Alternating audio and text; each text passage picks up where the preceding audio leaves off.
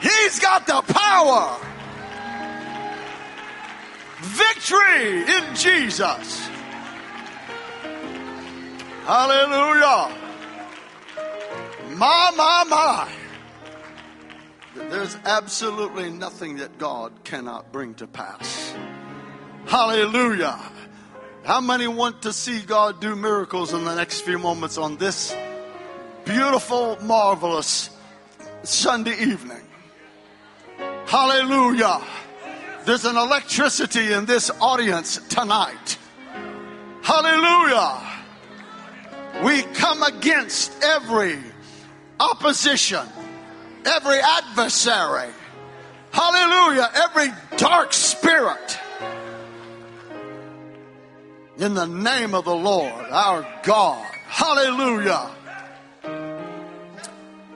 We absolutely are a privileged, honored people that to have what we have. You know, he, did, he didn't have to give us this great salvation. He could have chosen other people. There is a reason he chose you.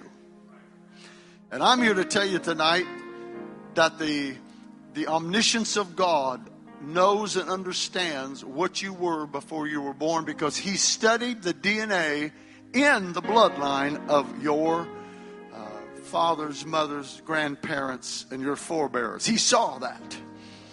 And even if your parents weren't saved, and even if those forebears were not saved, God saw something in the blood makeup of your bloodline that there's going to be a child someday that will rise up and call me blessed. And it was no mistake that somebody invited you one day to go to that place with them to meet this great redeeming Savior. Kalabashataya. Hallelujah. This, this is an apostolic church from stem to stern, top to bottom. I'm going to preach an apostolic message tonight. Hallelujah. Praise God. Amen.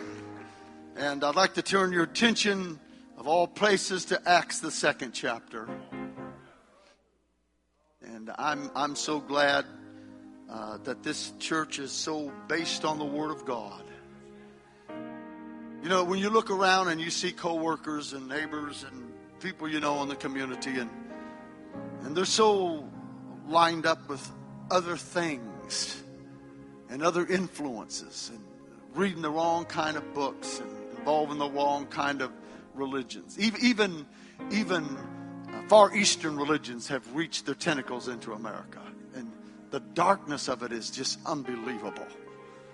For a, for a Christian nation when it was born to be in that situation today. And uh, I, I want to preach something to you that will probe the depths of who God is in your life. Hallelujah. On the day of Pentecost, God poured out His Spirit, and uh, the Bible says that Peter, standing up with the eleven, verse 14 of Acts chapter 2, Peter, standing up with the eleven, lifted up his voice and said unto them, You men of Judea, and all ye that dwell at Jerusalem, be this known unto you, and hearken to my words. For these are not drunk, as ye suppose, seeing it is but the third hour of the day. Now I want you to notice the next phrase. But this is that which is spoken through the prophet Joel. It shall come to pass in the last days, saith God, I will pour out of my spirit upon all flesh.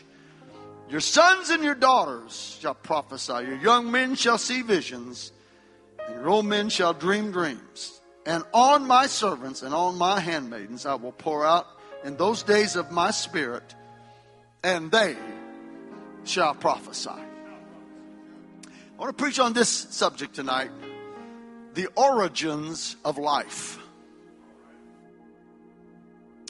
the origins of life. When you leave here tonight, you're going to realize how purposeful it was that God found you one day and led you into this marvelous light. It's going to mean more to you than ever. And uh, you're going to you're going to leave with a deeper understanding of how truly profound the calling of God on your life was and is. Hallelujah. You are a part of the church, the general assembly of the firstborn. Hallelujah. The people of the name, the blood washed multitude, and those that are filled with his amazing presence by birth. Amen. The origins of life. God bless you. you may be seated in the name of the Lord. If you're not aware of it, and I think many are, we have seen in the last 120 years across the face of the world and, and especially in areas like America, South America, Canada, Russia, and um, other parts of the world as well, we have seen a, a dramatic unveiling of God's plan for the modern world, and that is the introduction of His baptizing spiritual experience known as the fire baptism of the Holy Ghost. it goes back into the ancient days in which uh, God, who for the eons of time was surrounded by celestial worshipers, angelic host, herald his name. And uh, throughout the eternities, th- there were no solar days and times and calendars. They just worship God continually. God is so great, you can't possibly uh, usurp all of the desire to worship Him. There's just, He is to be praised. He is worthy to be worshiped for anyone that ever encounters Him. But there was a, uh, a, a little bit of a glimmer in the eye of God because He knew that these creatures uh, were people or beings, shall I say, that, that were in His presence continually and Everything was celestial. Everything was grand. Everything was beautiful. Uh, everything was was spiritually glorified, and and you know the the realm of God and the heavens was full of light, and and, and you know there, there was no big problem with their worship. And he he thought, what if I created a creature that didn't have the advantage of this marvelous world that we live in?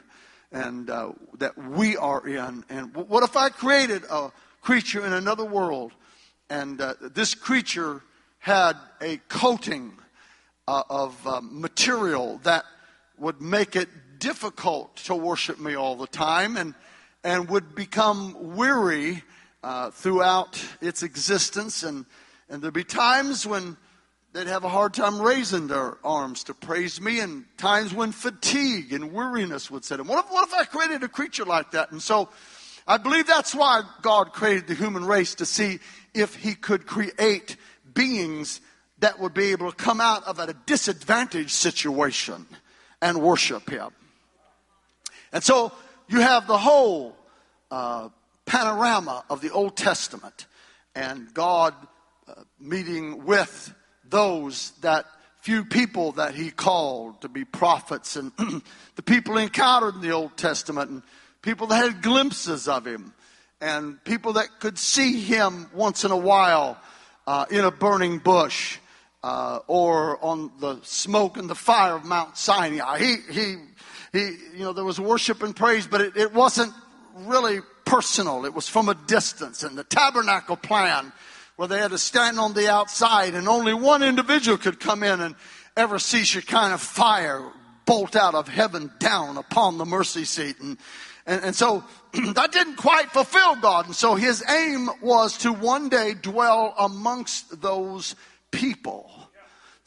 At this point, unnamed people who would someday experience him on the inside of them. And so the writer wrote uh, that the Lord said, I will write my law on their inward parts. I will do a new thing. I'm going to do something different. I'm going to come right down and I'm going to experience humanity uh, for myself. And I'm going to come as a human. And I'm going to become a human creature. And then I'm going to leave. And as I leave, I'm going to bequeath to them my fiery presence. And of course, Pentecost came on to the scene in the book of Acts, and it's not just in the Bible, it's a historical event. Pentecost is recognized by Roman scribes as happening. And uh, the, the day of Pentecost was a time in which God's mighty presence being poured out from heaven literally turned, literally turned the world upside down. And today, there are over 8 hundred million, closing in on a billion people in the world that have been baptized with the Holy Ghost in many different situations and places throughout the world.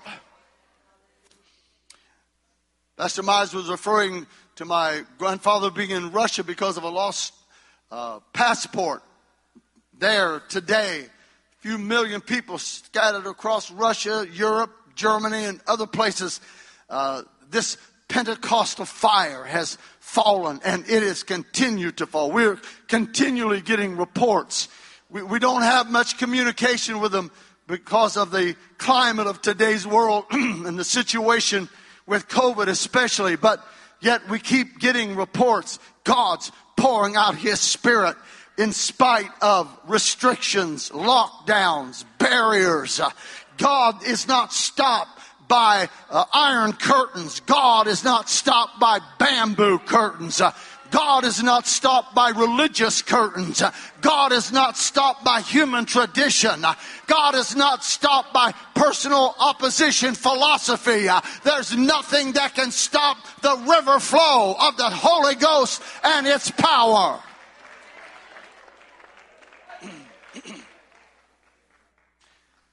When you, when you look at the book of Acts and you read this passage that I just read to you, uh, you will find uh, the fact that uh, the way Peter words that, coming from the prophet Joel, uh, that this is that which was spoken by the prophet Joel. Many preachers and expounders of Scripture have, have referred to that verse.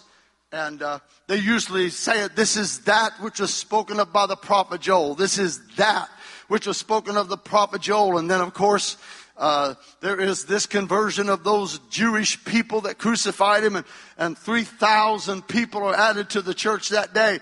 But, but we don't really look at that phrase correctly as it's written. It says, This is that which was spoken by the prophet Joel. Those are directional pronouns. This is that which was spoken by the prophet Joel. And what he is saying is, he's referring to what happened when the Holy Ghost was poured out. And that was that when the day of Pentecost was fully come, they were all with one accord in one place, and suddenly there came a sound from heaven as of a rushing mighty wind, and it filled all the house where they were sitting, and there appeared unto them cloven tongues like as of fire, and it sat upon each of them, and they were all filled with the Holy Ghost and began to speak with other tongues as the Spirit gave them utterance. This is that that Joel prophesied about. And what it, the importance of that is many people have said, I don't believe it's necessary to speak with tongues to receive the Spirit of God. I don't think it's necessary to uh, speak with tongues to be saved. I don't think it's necessary. And what they are reflecting is they're not familiar with that experience and it sounds very different to them. It, it sounds challenging to them and they don't want to get involved with that. Well, let me explain something to you. They don't understand how God works. His ways are past finding out. He is the creator. I'm sure that when you were born and you came out of your mother's womb and you were flailing your arms and kicking your little legs and screaming your head off, you wouldn't act like that right now. Well, maybe some of you do when we're not around, but uh, nevertheless, you wouldn't in a public arena, I don't think. Uh, but but when that happens uh, at birth, you don't go back and say, "Oh, I wish that had never happened," because that that that that's embarrassing to me. Because that's life. That's the way life comes forth. You're not in a controlled situation when you're born.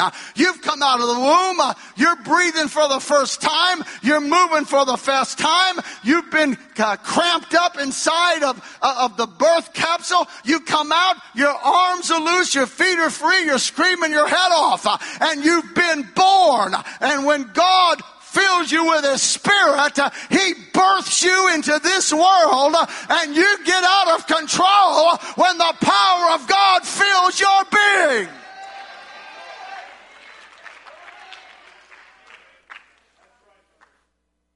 But what he was saying was this the tongues of fire, the sound from heaven, the wind blowing in from heaven. Hallelujah. This is that. You can't separate this from that. This is that. Is in mathematics is the same as an equal sign. This equals this. When you're filled with the Holy Ghost, you will speak with other tongues there will be a breath and a wind of God come from heaven. There will be an empowerment of the Spirit. You will move around and be drunk under the power of the Holy Ghost. You will stagger under the influence of the mighty breath of God. That's the way God works, and that's the way birth is brought forth. Hallelujah. I looked out this morning and watched the crowds of people praising God, and I saw all those hands going out, and I thought, this is the fulfillment of that scripture. If I didn't see you in church, if I saw you somewhere else, I'd say, that guy going down the stream is, is drunk. That woman walking down the stairs, she's drunk. No, you're not drunk as you suppose. Because this is that. This is that. This is that. This is the hell, heavenly elements uh, coming down and mingling with the earthly elements. Uh, you've never felt anything like the fire and the power of the Holy Ghost. Uh, when it first comes down into your human body. This is the God of the beginning of time saying, I'm finally getting to where I wanted to be. Not a separated distance from my people, but on the inside of them.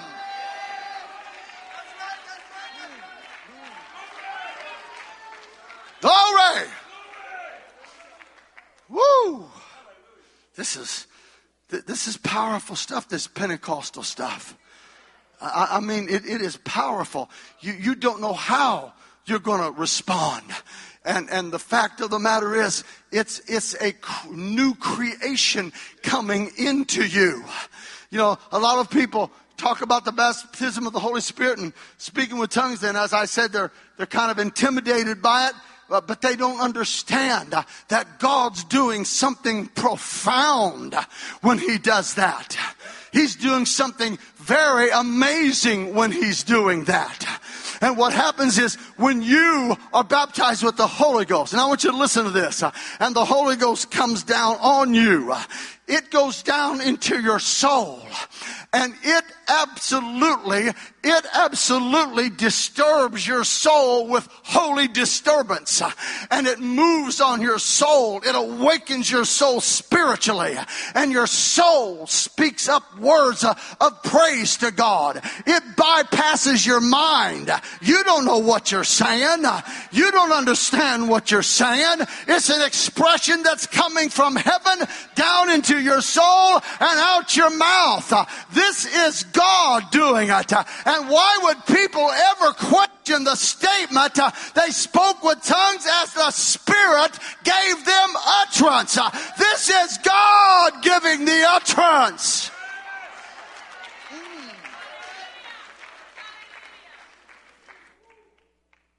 That's why Pentecost has the greatest preachers. And you heard a while ago about the, the great anointing on the preachers from that pastor who said, You people have an anointing. What that is, is the, the, the Holy Ghost, when it initially baptizes you, it actually carves out a riverbed down inside of you. That's why the Bible said, He that believeth on me, as the scripture has said, out of his belly shall flow rivers of living water. That's what you get uh, when you get preachers that are filled with the Holy Ghost. The riverbed was carved when they initially received their personal baptism of the Holy Ghost. But then God creates that anointed ministry that He causes uh, the Holy Ghost to go up and this time to interact with the mind and to derive, derive thoughts uh, and ideas from the scriptures uh, with the mighty lights and the examining abilities of the Holy Ghost. And they preach things we never heard before with such force and such might and such dynamic expression that people people are drawn to God. The riverbed has been formed. It comes back up. This time it isn't a word or an expression of another tongue. It is the ministry of the Word of God and it's the anointed preaching that we have all the time.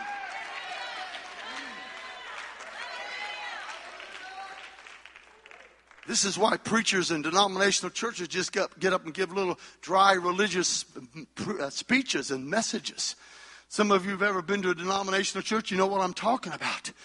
But when the preacher, fired by the Holy Ghost, gets up out of his belly, comes flowing rivers of living water. Those praise singers, out of their innermost being came flowing rivers of praise and worship to God. They were anointed. They're different from the other singers in the world. They're different from the other entertainers of the world. They're different. They have an anointing. It's coming out of that riverbed that's already been carved and shaped by the Holy Ghost. Friend, that's why this place is so exciting. That's why more and more people people keep coming uh, to be a part of a church like this. Uh, it is absolutely God in action. Uh, it's God in motion. It's the Holy Ghost bringing forth all the dramatic miracles and wonders and transformations that only it can bring to pass.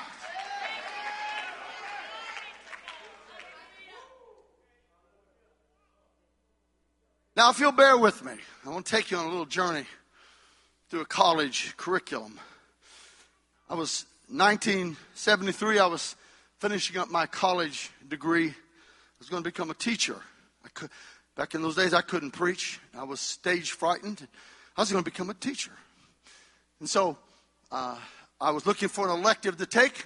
Saw one that sounded interesting. It was a, called The History of the English Language. And so I signed up for it. Went into the class the first day. The teacher uh, gave us our books. We opened the books, and I had one of the greatest experiences in the Holy Ghost I've ever had in my life because the teacher began to explain to me and to the class that uh, just recently, uh, going back into the 50s, a team of linguisticians had traveled into different parts of the world, including the Middle East, Rome, and other areas, searching and uh, scouring through libraries, trying to find where language began. They, they, they, they couldn't discover where language had come from. It had mystified the scholars of language for years. They, they knew all the, that there were many languages in the world, many dialects, but they couldn't find where language began. And so they, they went for 20 years in this study and they came back with their reports and this book we were studying was the, some of the results of their findings, and they had discovered this that man, in his present state of intellect, could not create his own language. And they gave the reasons why. Number one, to be, create the English language, for instance, you would have to come up with several do- dozen sounds that, that were called um, phonemes. And, uh, and, it makes up the phonetic, the, the phonetic alphabet. The, the ah, the ba, the ka, the da, a, i, u, e. And, uh, and I thought, well, I'm listening to this, and I thought, well, what if, what if we try to create our own language and got stuck on that first phase? And then I thought, well, you know, sometimes that's the way I feel.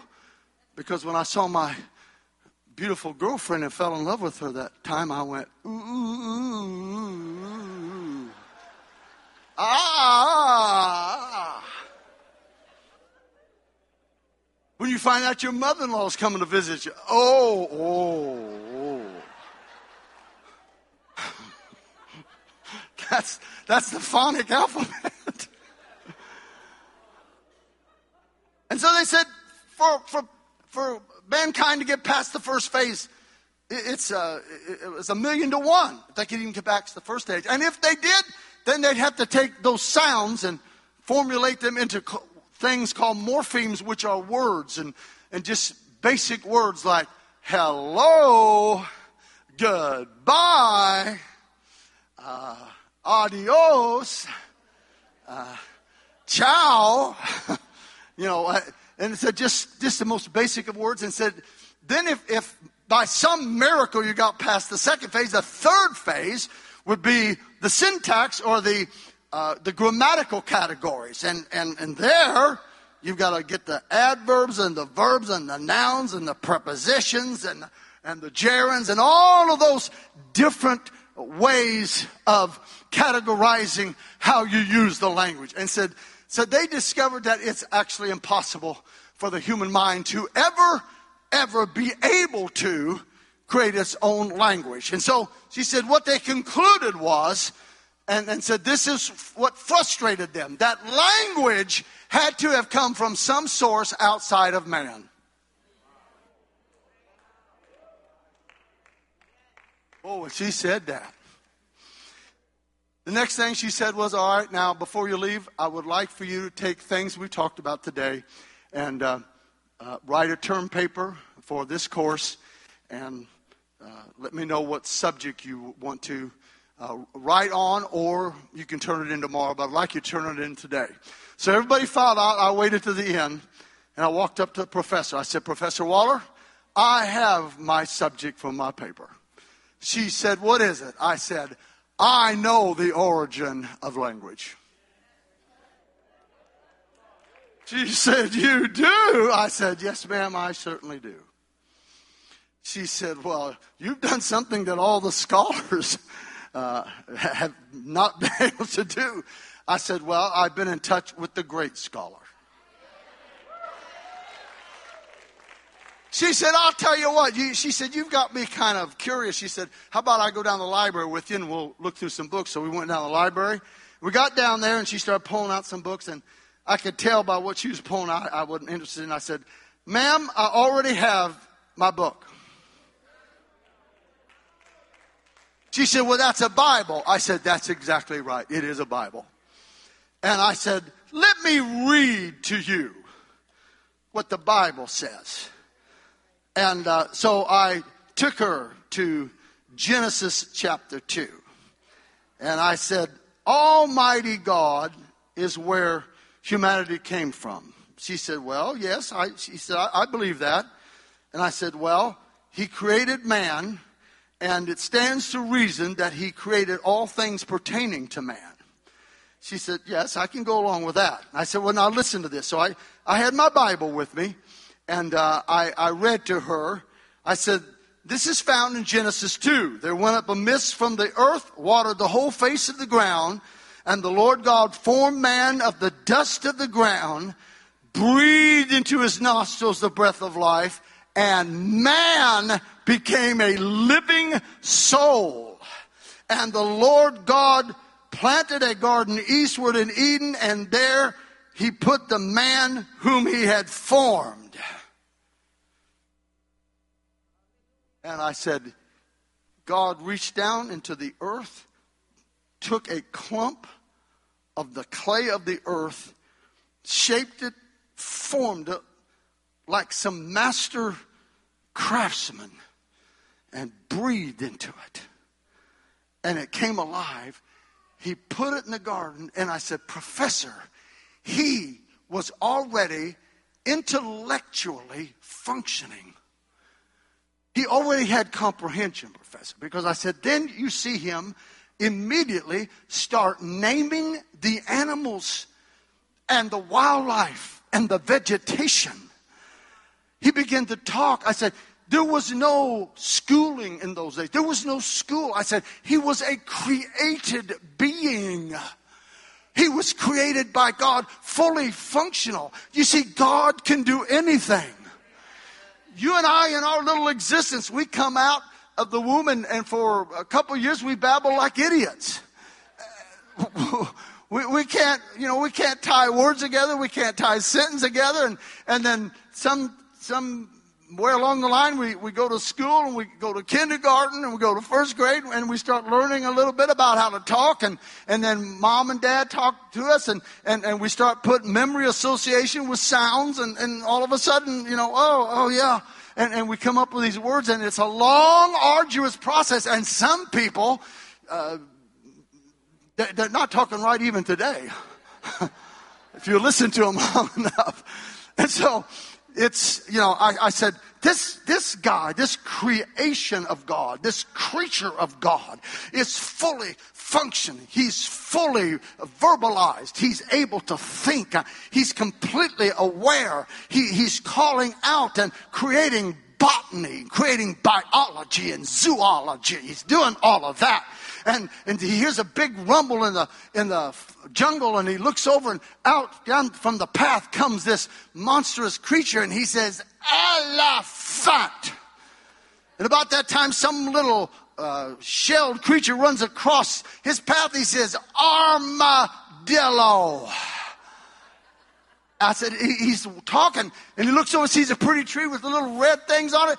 Cherry tree and uh, another tree with bigger red things on it, apple tree. And, and it's naming, he's defining, he's categorizing. So I'm, while I'm talking this, the Holy Ghost stops me and says, do you hear what you're saying? And, and, and I'm thinking, I'm still kind of listening to her talk and I'm talking to her and the Lord's speaking to me at the same time. He said, listen what you're saying. You're saying that when God created Adam, the first thing he did was begin to speak.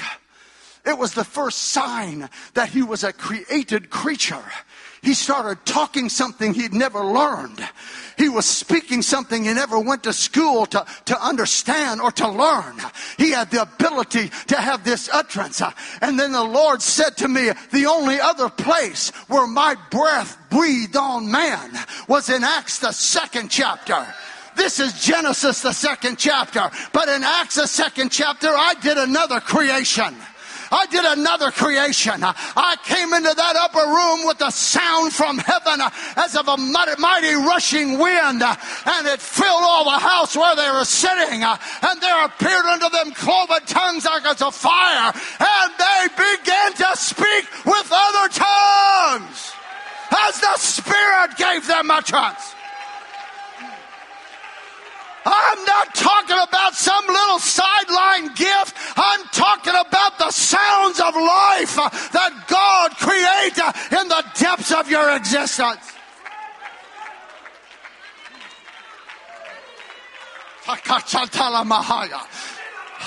That's when you get the Holy Ghost. That's why when you fill with the Holy Ghost, you lose that addiction for smoking. You lose that addiction for drugs. That fire of God has fallen from heaven uh, and it comes right down. Uh, it absolutely purges your blood, purges your cells, uh, purges your bones, purges your flesh, purges everything. You're a new creation in Christ Jesus.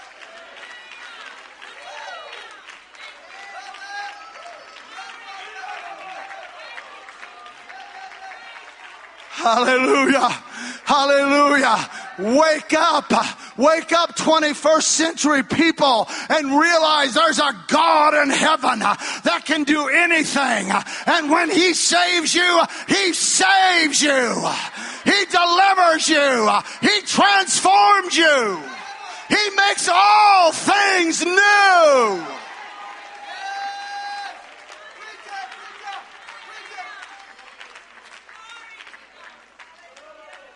Woo! Jesus, have mercy. this is God in action. This is God working through people going back to that birth scenario, when you come out of that womb, that doctor has to hear you cry.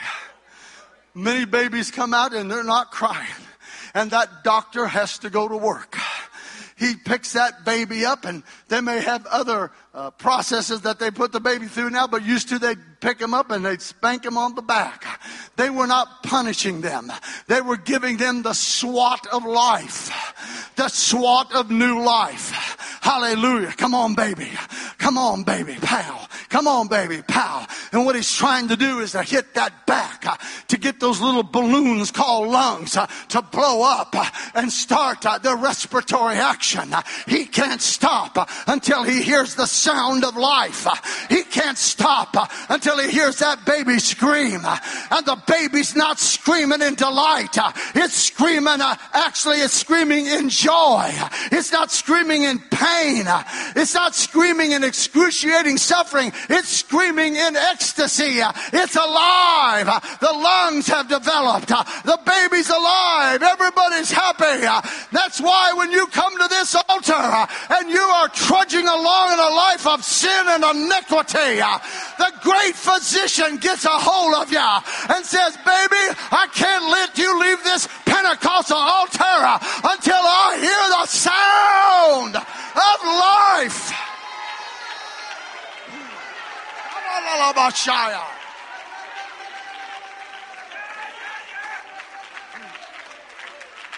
Hallelujah. Right now, while you're standing there right now, if you yield yourself to the Holy Ghost, the Holy Ghost will baptize you right now. He is the creator waiting to do the creation. He's the creator waiting to do the new thing. He wants to do something that the world has never seen before.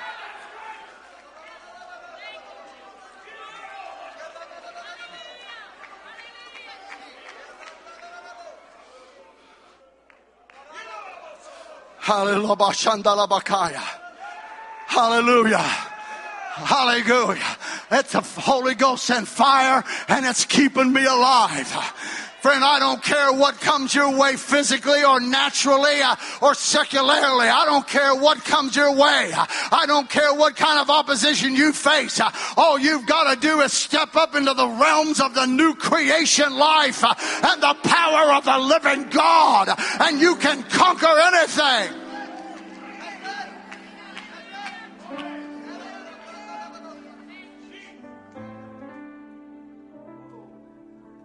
The other class that I was taking at about the same time was a theology class, and I'm coming to a close. Dr. James Weber was an ordained minister of the United Methodist Church. He was the head of the theology department, a fine, beautiful, white haired man with a lot of teaching experience. He'd been the head of the theology department for 32 years. I got in discussion with him. I talked to him about my paper. He said, Well, son, he said, let me tell you something. He said, I know your dad. I've served on boards with him here in Indianapolis. But he said, You know, I feel like I'm saved. I said, Well, then explain to me Cornelius, Dr. Weber. He said, What do you mean, Cornelius? I said, Well, you've read about Cornelius. He said, Yeah, he's, he's a New Testament character, isn't he? I said, Yeah. See, these people have never really studied the scripture, they, they've been seminarized in seminaries.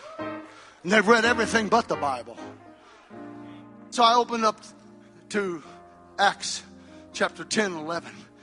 And I said, The Bible says Peter sent, was sent by God to tell this man whose prayers were up as a memorial before God, a prayer warrior out of sight, to tell him words whereby he and all his household shall be saved. And when Peter got to preaching to them, the Holy Ghost fell on Cornelius and his household while he yet spake the word. The Holy Ghost hit. Hallelujah. And they were all filled with the Holy Ghost. and Began to speak with other tongues. Friend, don't you ever criticize Don't you ever ostracize God. Don't you ever try to second guess God. He's perfect in His wisdom. He knows what can change your life. And when He baptizes you, He's going down to the depths. He's going down into the basement of your existence, into your soul. He's going to take that soul and absolutely purify it. He's going to turn it into a hallelujah machine. He's going to turn it into a shouting kind of mechanism that will never stop praising and worshiping God. Shandaya.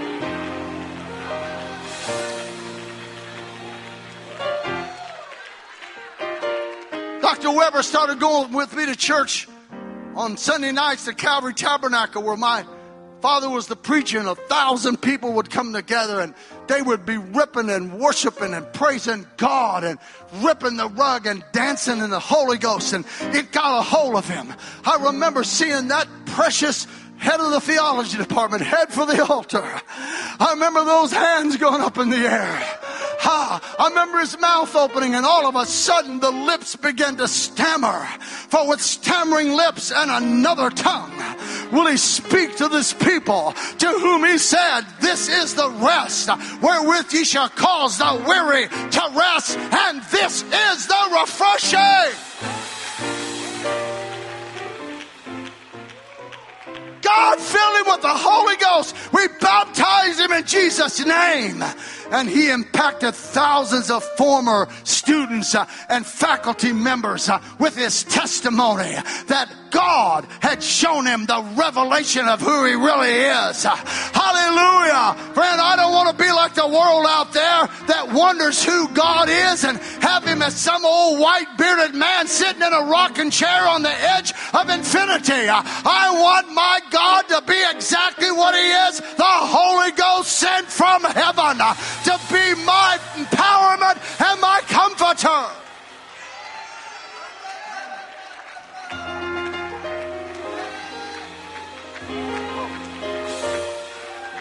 Hallelujah. You need to let those hands go. You need to let that those shoulders shake. You need to let that tongue be released. Hallelujah. Well, you said I've had the Holy Ghost before. You need it again tonight. You need to be refilled with the fire again tonight. Oh, oh. Hi. I want somebody to get out in the aisle right now. I want somebody to get out in the aisle and let the Holy Ghost take over you. Hallelujah. This thing is an experience that defies description. It's been in the planning stages of God for the ages of time.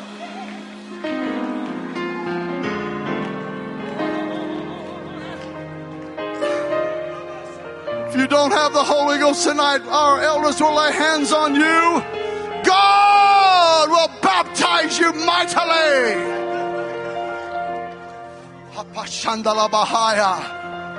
Hallelujah. Hallelujah. You've got to let go. You've got to become free. You've got to let God take a hold of your arms, your tongue, your spirit, your soul. Let God have His way on the inside of you and bring forth that new creation. Hmm. All over this place with those hands raised. Katandala Bahaya. Hallelujah. Hallelujah. Man, I'm telling you, somebody's here to receive the mighty baptism of the Spirit of the living God. Revival is here at East Wind.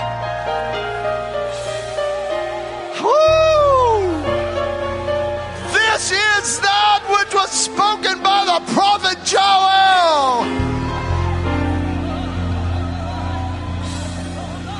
Ah! Ah! Baba Basha Cha Cha Cha La Bahaya. That's it. Let those praises burst forth.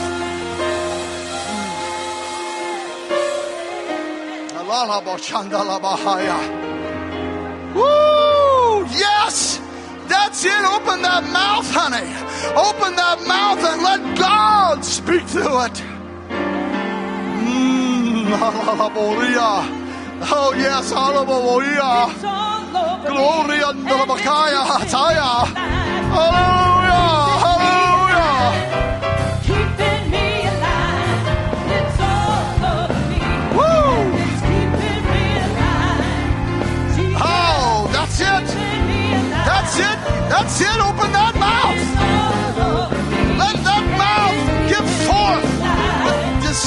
for God.